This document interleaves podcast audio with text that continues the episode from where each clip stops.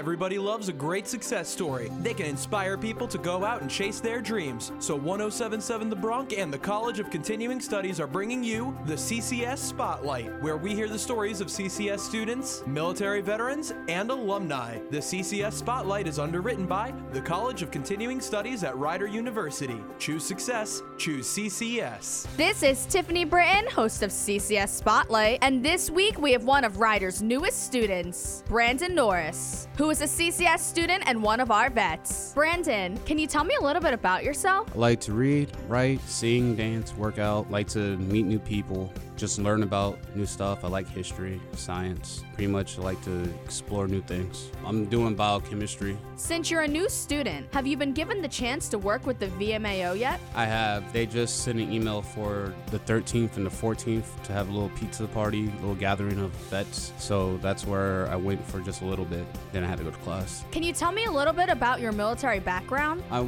left for the Marine Corps in 2013, right two days after I got out of high school. I did four years on active duty and then I'm still in the reserves. During that time, I got to travel the world, meet new friends, see a lot of people, and just get new life experience to bring to different people and give them my views on a lot of things and hear theirs as well. How has your Rider and CCS experience been so far? My Rider experience so far has been really great. The professors are amazing. The academic advisors are amazing. They helped me when I was actually registering and they got me through. They keep tabs on me and I check with them sometimes and just to make sure everything's going all right. And pretty much I work at 1077 The Bronc because I wanted to do the radio show and I like it so far and everyone here has been amazing. Thank you, Brandon, and thank you for tuning in. See you next week on CCS Spotlight. That was this week's success story on CCS Spotlight. Tune in time to catch more success stories from CCS students, military veterans, and alumni.